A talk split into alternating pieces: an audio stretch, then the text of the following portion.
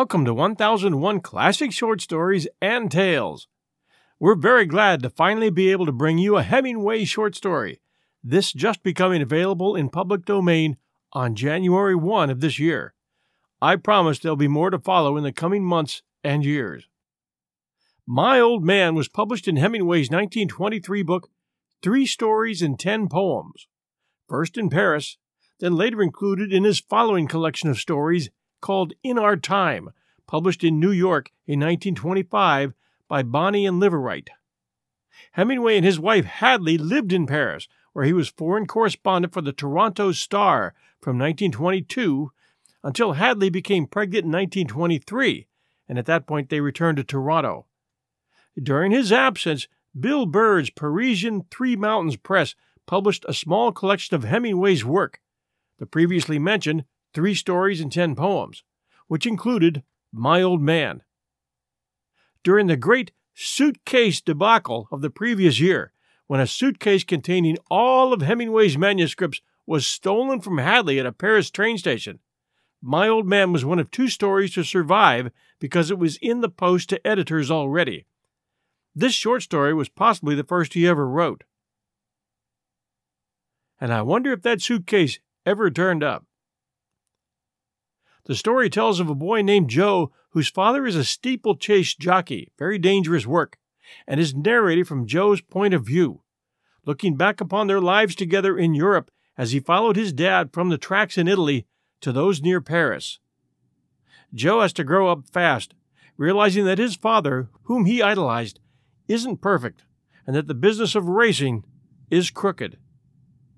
The story's importance lies in advancing the themes of American expatriates in post World War I Europe weak or toppled fathers, social corruption, and innocence betrayed. World War I had robbed millions of innocents, and it would be a long time before many people would see life differently. And now, My Old Man by Ernest Hemingway.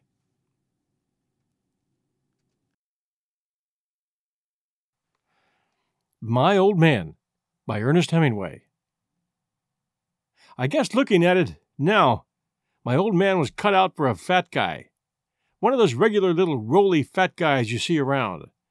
But he sure never got that way, except a little toward the last, and then it wasn't his fault. He was riding over the jumps only, and he could afford to carry plenty of weight then. I remember the way he'd pull on a rubber shirt over a couple of jerseys, and a big sweatshirt over that, and get me to run with him in the forenoon in the hot sun. He'd have, maybe, taken a trial trip with one of the Razzo's skins early in the morning after just getting in from Torino at four o'clock in the morning and beating it out to the stables in a cab. And then with the dew all over everything and the sun just starting to get going. I'd help him pull off his boots, and he'd get into a pair of sneakers and all those sweaters, and we'd start out. Come on, kid, he'd say, stepping up and down on his toes in front of the jock's dressing room. Let's get moving. Then we'd start off jogging around the infield once, maybe with him ahead, running nice, and then turn out the gate and along one of those roads with all the trees along both sides of them that run out from San Siro. I'd go ahead of him when we hit the road, and I could run pretty stout, and I'd look around and he'd be jogging easy just behind me. And after a little while I'd look around again, and he'd begun to sweat sweating heavy, and he'd just be dogging it along with his eyes on my back. But when he'd catch me looking at him, he'd grin and say, Sweating plenty? When my old man grinned, nobody could help but grin too. We'd keep right on running out toward the mountains, and then my old man would yell, Hey, Joe! And I'd look back, and he'd be sitting under a tree with a towel that he'd had around his waist, wrapped around his neck. I'd come back and sit down beside him, and he'd pull a rope out of his pocket and start skipping dust with the rope going cloppity cloppity clop clop clop, and the sun hotter, and him working harder up and down a patch of the road. Say, it was a treat to see my old man skip rope, too. He could whir it fast or lop it slow and fancy. Say, you ought to have seen wops look at us sometimes when they'd come by, going into town walking along with big white steers hauling the cart. They sure looked as though they thought the old man was nuts. He'd start the rope whirring till they'd stop dead still and watch him. then give the steers a cluck and a poke with the goad, and get going again. When I'd sit watching him working out in the hot sun, I sure felt fond of him. He sure was fun, and he'd done his work so hard, he'd finish up with a regular whirring that'd drive the sweat out on his face like water, and then sling the rope at the tree and come over and sit down with me and leaned back against the tree with the towel and a sweater wrapped around his neck. Sure as hell keeping it down, Joe, he'd say, and lean back and shut his eyes and breathe long and deep. It ain't like when you're a kid. Then he'd get up before he started to cool, and we'd jog back along to the stables. That's the way it was, keeping down to weight. He was worried all the time. Most jocks can just about ride off all they want to. A jock loses about a kilo every time he rides. But my old man was sort of dried out, and he couldn't keep down his kilos without all that running. I remember once at San Siro, Rigoli, a little wop that was riding for Busoni, came out across the paddock going to the bar for something cool and flicking his boots with his whip after he'd just weighed in. And my old man had just weighed in too, and came out with the saddle under his arm looking red faced and tired and too big for his silks. And he stood there looking at young Rigoli standing up to the outdoors bar, cool and kid looking, and I says, What's the matter, Dad? because I thought maybe Rigoli had bumped him or something. he just looked at Rigoli and said, Ah, to hell with it, and went on to the dressing room. Well, it would have been all right, maybe, if we'd stayed in Milan and ridden at Milan and Torino, because if there ever were any easy courses, it was those two. Pianola, Joe, my old man said when he dismounted in the winning stall after what Wops thought was a hell of a steeplechase. I asked him once. This course rides itself. It's the pace you're going at that makes riding the jumps dangerous, Joe. We ain't going any pace here, and they ain't any really bad jumps either. But it's the pace, always, not the jumps, that makes the trouble. San Siro was the swellest course I'd ever seen, but the old man said it was a dog's life. Going back and forth between Mirafiori and San Siro and riding just about every day in the week with a train ride every other night? Yeah. I was nuts about the horses, too. There's something about it. When they come out and go up to the track to the post, sort of dancy and tight looking with the jock keeping a tight hold on them and maybe easing off a little and letting them run a little going up. Then once they were at the barrier, it got me worse than anything. Especially at San Siro with that big green infield and the mountains way off and the fat wop started with his big whip, and the jocks fiddling them around, and then the barrier snapping up, and that bell going off, and them getting all off in a bunch, and then commencing to string out. You know the way a bunch of skins gets off. If you're up in the stand with a pair of glasses, all you see is them plunging off, and then that bell goes off, and it seems like it rings for a thousand years, and then they come sweeping around the turn. There wasn't ever anything like it for me. But my old man said one day in the dressing room when he was getting into his street clothes, None of those things are horses, Joe. They'd kill that bunch of skates for their hides and hoofs up in Paris. That was the day he'd won the Premio Commercio with Lantorna shooting her out of the field the last hundred meters like pulling a cork out of a bottle. It was right after the Premio Commercio that we pulled out and left Italy. My old man and Holbrook and a fat wop in a straw hat that kept wiping his face with a handkerchief were having an argument at the table in the Galleria. They were all talking French, and the two of them were after my old man about something. Finally, he didn't say anything any more, but just sat there and looked at Holbrook. And the two of them kept after him. First one talking, and then the other, and the fat wop always butting in on Holbrook. Uh, you go out buying me a sportsman, will you, Joe? my old man said, and handed me a couple of soldi without looking away from Holbrook. So I went out of the Galleria and walked over in front of the Scala and bought a paper. And came back and stood a little ways away because I didn't want to butt in. And my old man was sitting back in his chair looking down at his coffee and fooling with a spoon. And Holbrook and the big wop were standing, and the big wop was wiping his face and shaking his head. And I came up, and my old man acted just as though the two of them weren't standing there, and said, Want an ice, Joe? Holbrook looked down at my old man and said, slow and careful, You son of a bitch. And he and the fat wop went out to the tables. My old man sat there and sort of smiled at me, but his face was white, and he looked sick as hell. And I was scared and felt sick inside because I knew something had happened, and I didn't see how anybody could call my old man a son of a bitch and get away with it. My old man opened up the sportsman and studied the handicaps for a while, and then he said, You got to take a lot of things in this world, Joe. And three days later, we left Milan for good on the Turin train for Paris after an auction sale out in front of Turner's stables of everything we couldn't get into a trunk and a suitcase. We got into Paris early in the morning in a long, dirty station the old man told me was the Gare de Lyon. Paris was an awful big town after Milan. Seems like in Milan everybody's going somewhere, and all the trams run somewhere, and there ain't any sort of a mix up. But Paris is all balled up, and they never do straighten it out. I got to like it, though. Part of it, anyway. And say, it's got the best racecourses in the world. Seems as though that were the thing that keeps it all going, and about the only thing you can figure on is that every day the buses will be going out to whatever track they're running at, going right out through everything to the track. I never really got to know Paris well because I just came in about once or twice a week with the old man from Maisons, and he always sat at the Café de la Paix on the upper side with the rest of the gang from Maisons. And I guess that's one of the busiest parts of the town.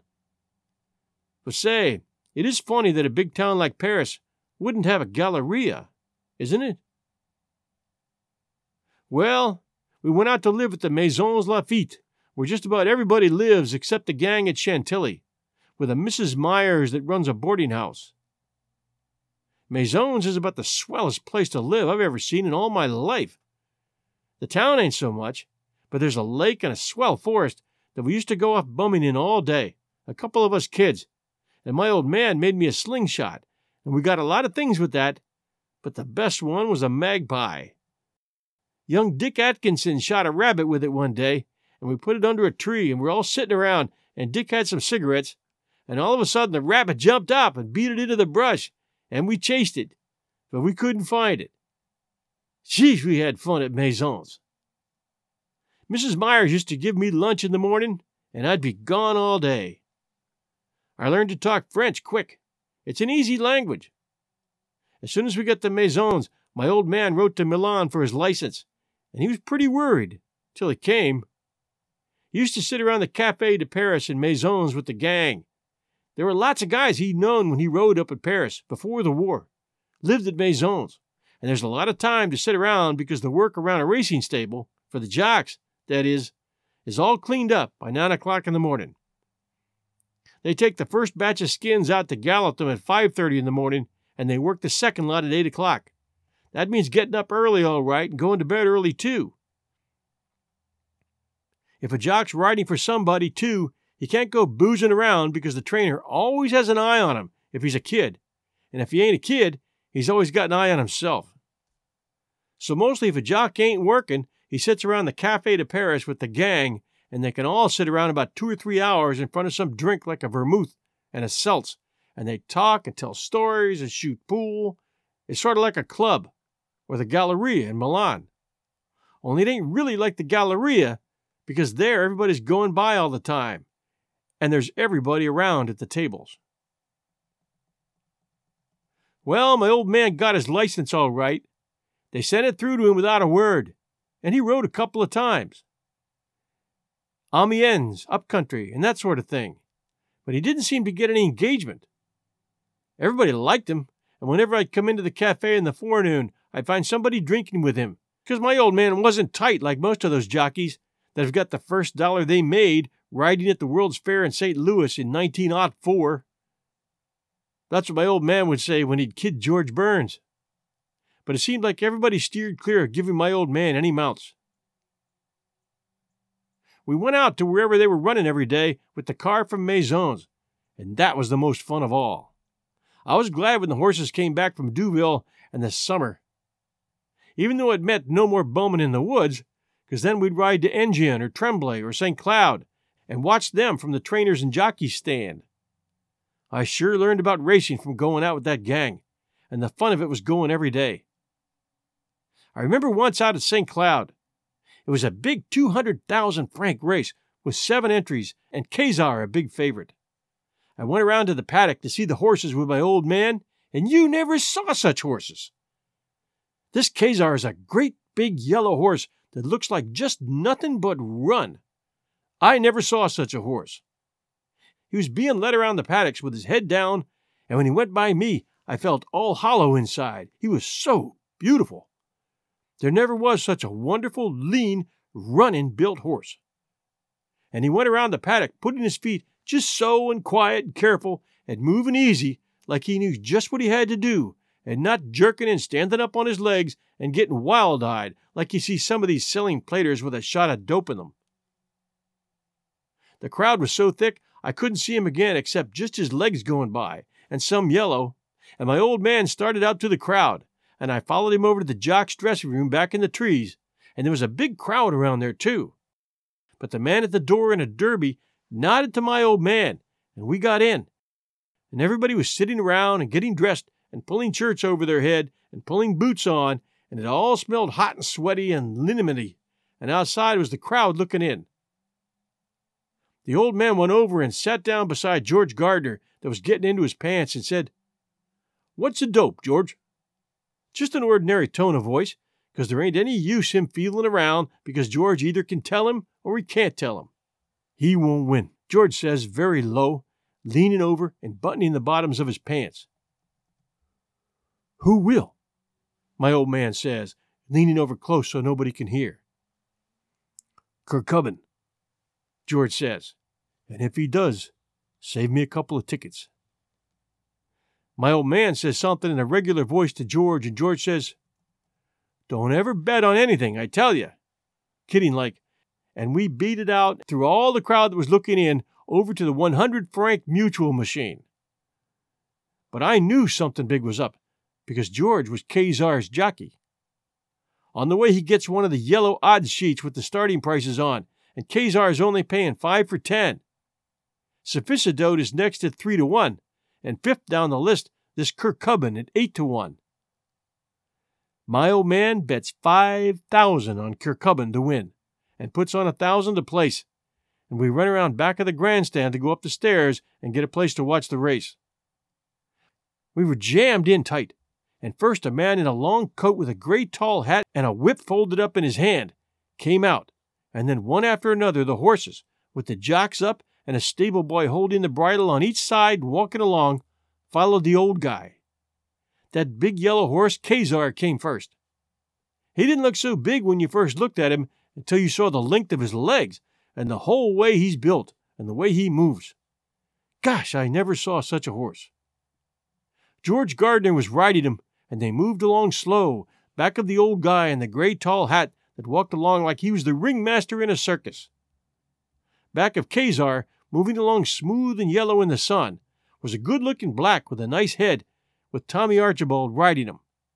And after the black was a string of five more horses, all moving along slow in a procession past the grandstand and the passage.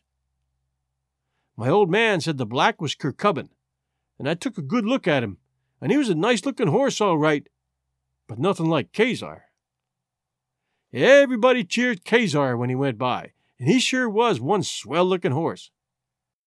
The procession of them went around on the other side past the Pelouse and then back up to the near end of the course, and the circus master had the stable boys turn them loose one after another so they could gallop by the stands on their way up to the post and let everybody have a good look at them. They weren't at the post hardly any time at all when the gong started, and you could see them way across the infield, all in a bunch, starting on the first swing like a lot of little toy horses. I was watching them through the glasses, and Kzar was running well back, with one of the bays making the pace. They swept down and around and came pounding past, and Kzar was way back when they passed us, and this Kircubbin horse in front and going smooth. Gee, it's awful when they go by you, and then you have to watch them go further away and get smaller and smaller, and then all bunched up on the turns, and then come around towards end of the stretch, and you feel like swearing and goddamning worse and worse. Finally, they made the last turn and came into the straightaway with this Kircubbin horse way out in front. Everybody was looking funny and saying, Kzar, in a sort of a sick way, and then pounding nearer down the stretch. And then something came out of the pack right into my glasses like a horse headed yellow streak, and everybody began to yell, Kzar, as though they were crazy. Kzar came on faster than I'd ever seen anything in my life and pulled up on Kircubbin that was going fast as any black horse could go, with the jock flogging the hell out of him with the gad, and they were right dead neck and neck for a second. But Kzar seemed to be going about twice as fast with those great jumps and that head out. But it was while they were neck and neck that they passed the winning post. And when the numbers went up in the slots, the first one was two, and that meant Kircubbin had won. I felt all trembly and funny inside, and then we were all jammed in with the people going downstairs to stand in front of the board where they'd post what Kircubbin paid. Honest, watching the race, I'd forgot how much my old man had bet on Kircubbin. I'd wanted Kzar to win so damn bad. But now it was all over. It was swell to know we had the winner. Wasn't it a swell race, Dad? I said to him. He looked at me sort of funny with his derby on the back of his head. George Gardner's a swell jockey, all right, he said. It sure took a great jock to keep that Kzar horse from winning. Of course, I knew it was funny all the time, but my old man saying that right out like that sure took the kick out of all of it for me, and I didn't get the real kick back again, ever. Even when they posted the numbers up on the board and the bell rang to pay off, and we saw the Kircubbin paid sixty-seven fifty for ten. All round people were saying, Poor Kzar! Poor Kzar!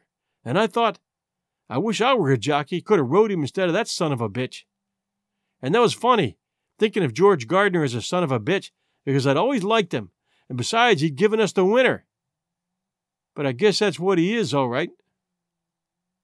My old man had a big lot of money after that race, and he took to coming into Paris more often.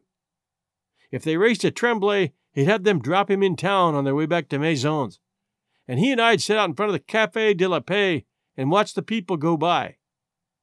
It's funny sitting there. There's streams of people going by, and all sorts of guys come up and want to sell you things. And I love to sit there with my old man. That was when we'd have the most fun. Guys would come by selling funny rabbits that jumped if you squeezed a bulb. They'd come up to us, and my old man would kid with them. He could talk French just like English, and all those kind of guys knew him because you could always tell a jockey. And then we always sat at the same table, and they got used to seeing us there. There were guys selling matrimonial papers and girls selling rubber eggs that when you squeezed them, a rooster came out of them, and one old wormy looking guy that went by with postcards of Paris, showing them to everybody. And of course, nobody ever bought any. And then he'd come back and show the underside of the pack, and then they'd all be smutty postcards, and lots of people would dig down and buy them. Gee, I remember the funny people that used to go by. Girls around supper time looking for somebody to take them out and eat and they'd speak to my old man, and he'd make some joke at them in French, and they'd pat me on the head and go on. Once there was an American woman sitting with her kid daughter at the next table to us, and they were both eating ices, and I kept looking at the girl. And she was awfully good looking, and I smiled at her, and she smiled at me. But that was all that ever came of it, because I looked for her mother and sister every day, and I made up ways that I was going to speak to her, and I wondered if I got to know her, if her mother would let me take her out to Auteuil or Tremblay. But I never saw either of them again. Anyway, I guess it wouldn't have been any good anyway, because looking back on it, I remember the way I thought out would be the best to speak to her was to say, Pardon me, but perhaps I can give you a winner at Enghien today. And after all, maybe she would have thought I was a tout instead of really trying to give her a winner. We'd sit at the Café de la Paix, my old man and me, and we had a big drag with the waiter because my old man drank whiskey and it cost five francs. And that meant a good tip when the saucers were counted up. My old man was drinking more than I'd ever seen him, but he wasn't riding at all now. And besides, he said that whiskey kept his weight down. But I noticed he was putting it on all right, just the same. He'd busted away from his old gang out at Maisons and seemed to just like sitting around on the boulevard with me. But he was dropping money every day at the track. He'd feel sort of doleful after the last race if he'd lost on the day, until we'd get to our table and he'd have his first whiskey, and then he'd be fine. He'd be reading the Paris Sport, he'd look over at me and say, Where's your girl, Joe? To kid me on account I'd told him about the girl that day at the next table. And I'd get red, but I liked being kidded about her. It gave me a good feeling. Keep your eye peeled for her, Joe, he'd say. She'll be back. He'd ask me questions about things, and some of the things I'd say, he'd laugh. And then he'd get started talking about things. You know how to book flights and hotels. All you're missing is a tool to plan the travel experiences you'll have once you arrive. That's why you need Viator. Book guided tours, activities, excursions, and more in one place to make your trip truly unforgettable. Viator has over 300,000 travel experiences to choose from. Everything from simple tours to extreme adventures and all the niche, interesting stuff in between. So you can plan something that everyone you're traveling with will enjoy. Real traveler reviews give the inside scoop from people who've already been on the experiences you're considering. So you can plan with confidence. Free cancellation helps you plan for the unexpected. And 24 7 customer support means you can travel worry free. Download the Viator app now and use code Viator10 for 10% off your first booking in the app. Find travel experiences for you. Do more with Viator. About riding down in Egypt or at St. Moritz on the ice before my mother died. And about during the war when they had regular races down in the south of France without any purses. Or betting or crowd or anything just to keep the breed up. Regular races with the jocks riding hell out of the horses Gee, I could listen to my old man talk by the hour, especially when he'd had a couple or so drinks. He'd tell me about when he was a boy in Kentucky and going coon hunting and the old days in the States before everything went on the bum there. And he'd say, Joe, when we got a decent stake, you're going back there to the States so you can go to school. Why have I got to go back there to go to school when everything's on the bum there? I'd ask him. That's different he'd say, and get the waiter over and pay the pile of saucers, and we'd get a taxi to the Gare Saint Lazare and get on the train out to Maisons. One day at Auteuil, after selling steeplechase, my old man bought in the winner for 30,000 francs. He had to bid a little to get him, but the stable let the horse go finally, and my old man had his permit and his colors in a week. Gee, I felt proud my old man was an owner. He'd fixed it up for stable space with Charles Drake, and cut out coming into Paris, and started his running and sweating out again. And him and I were the whole stable gang. Our horse's name was Gilford. He was Irish bred and a nice, sweet jumper. My old man figured that training him and riding him himself was a good investment. I was proud of everything, and I thought Gilford was as good a horse as Kezar. He was a good, solid jumper, a bay, with plenty of speed on the flat, if you asked him for it, and he was a nice looking horse, too. Gee, I was fond of him. The first time he started with my old man up, he finished third in a 2,500 meter hurdle race, and when my old man got off him, all sweating and happy in the place stall, and went into weigh, I felt as proud of him as though it were the first race he'd ever placed in. You see, when a guy ain't been riding for a long time, you can't make yourself really believe that he's ever rode. The whole thing was different now, because down in Milan, even big races never seemed to make any difference to my old man. If he won, he wasn't ever excited or anything. And now it was so I couldn't hardly sleep the night before a race. And I knew my old man was excited too, even if he didn't show it. Riding for yourself makes an awful big difference. Second time Gilford and my old man started was a rainy Sunday at Auteuil in the Prix du Murat, a 4,500 meter steeplechase. As soon as he'd gone out, I beat it up in the stand with the new glasses my old man had bought for me to watch them.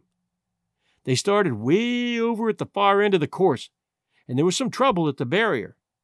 Something with goggle blinders on was making a great fuss and rearing around and busted the barrier once. But I could see my old man in our black jacket, with a white cross and a black cap, sitting up on Gilford and patting him with his hand.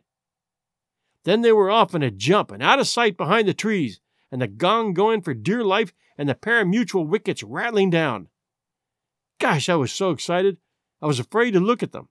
But I fixed the glasses on the place where they would come out back of the trees, and then out they came with the old black jacket going third, and they all sailing over the jump like birds. Then they went out of sight again, and then they came pounding out down the hill, all going nice and sweet and easy, and taking the fence smooth in a bunch, and moving away from all of us solid. Looked as though you could walk across on their backs, they were all so bunched and going so smooth. Then they bellied over the big double bullfinch, and something came down. I couldn't see who it was, but in a minute the horse was up and galloping free in the field, all bunched still, sweeping around the long left turn into the straightaway. They jumped the stone wall and came jammed down the stretch toward the big water jump right in front of the stands. I saw them coming and hollered at my old man as he went by, and he was leading by about a length and riding way out and light as a monkey, and they were racing for the water jump. They took off over the big hedge of the water jump in a pack, and then there was a crash, and two horses pulled sideways off of it and kept going, and three others were piled up. I couldn't see my old man anywhere. One horse kneed himself up, and the jock had hold of the bridle and mounted and went slamming on after the place money. The other horse was up and away by himself, jerking his head and galloping with the bridle rein hanging, and the jock staggered over to one side of the track against the fence. Then Gilford rolled over to one side off my old man and got up and started to run on three legs with his off hoof dangling. And there was my old man laying there on the grass, flat out with his face up and blood all over the side of his head. I ran down the stand and bumped into a jam of people and got to the rail, and a cop grabbed me and held me, and two big stretcher bearers were going out after my old man, and around on the other side of the course I saw three horses strung way out coming out of the trees and taking the jump. My old man was dead when they brought him in. And while the doctor was listening to his heart with the thing plugged into his ears, I heard a shot up the track that meant they'd killed Gilford. I lay down beside my old man when they carried the stretcher into the hospital room and hung onto the stretcher and cried and cried. And he looked so white and gone and so awfully dead, and I couldn't help feeling that if my old man was dead, maybe they didn't need to have shot Gilford. His hoof might have got well. I don't know. I love my old man so much. Then a couple of guys came in, and one of them patted me on the back, and then went over and looked at my old man, and then pulled a sheet off the cot and spread it over him. And the other was telephoning in French for them to send the ambulance to take him out to Maisons and I couldn't stop crying. Crying and choking, sort of. And George Gardner came in and sat down beside me on the floor and put his arm around me and says, Come on, Joe, old boy. Get up, and we'll go out and wait for the ambulance.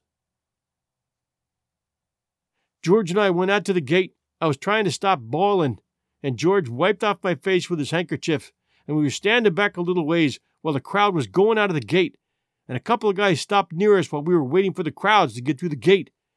And one of them was counting a bunch of mutuel tickets and said, Well, Butler got his all right.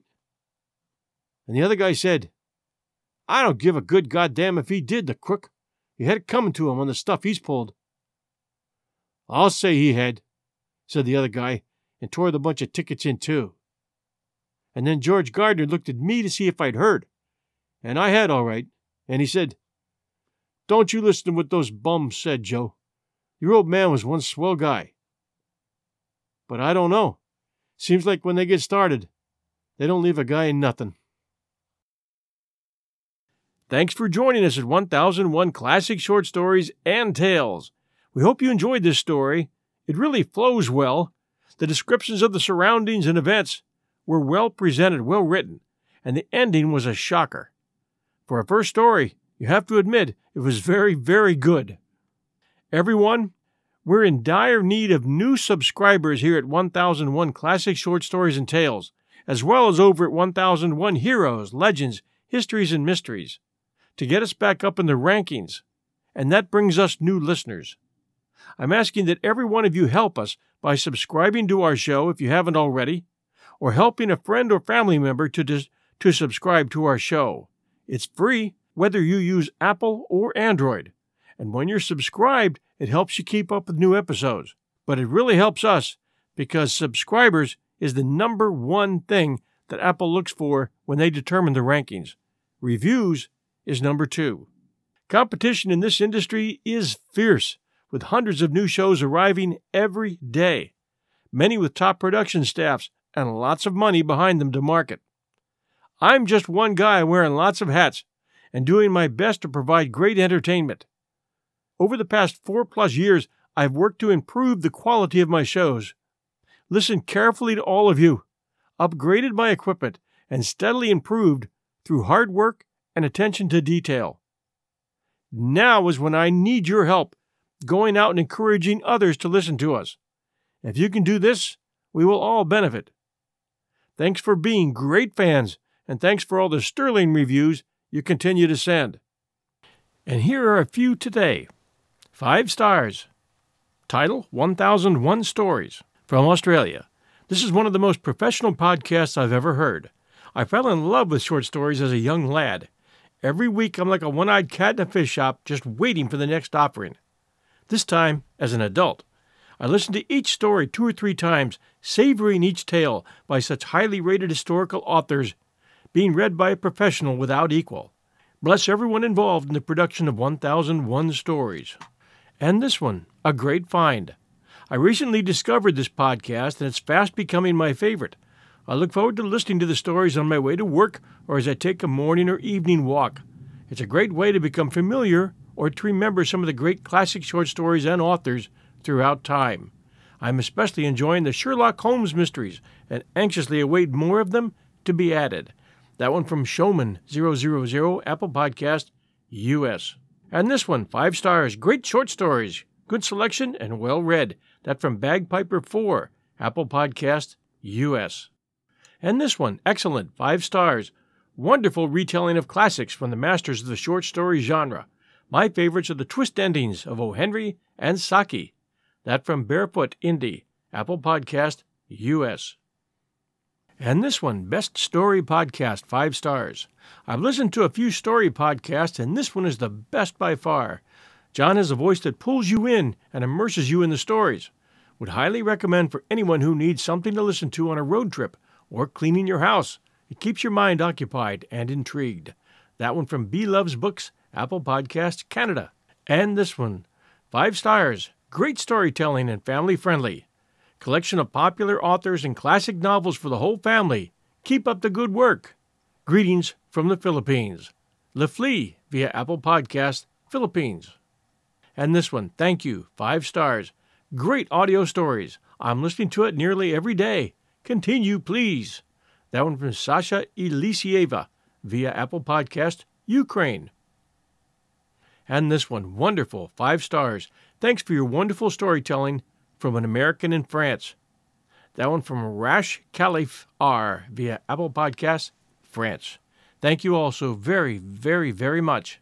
We appreciate it. And we'll be back next week, Sunday night at 8 p.m. Eastern Standard Time.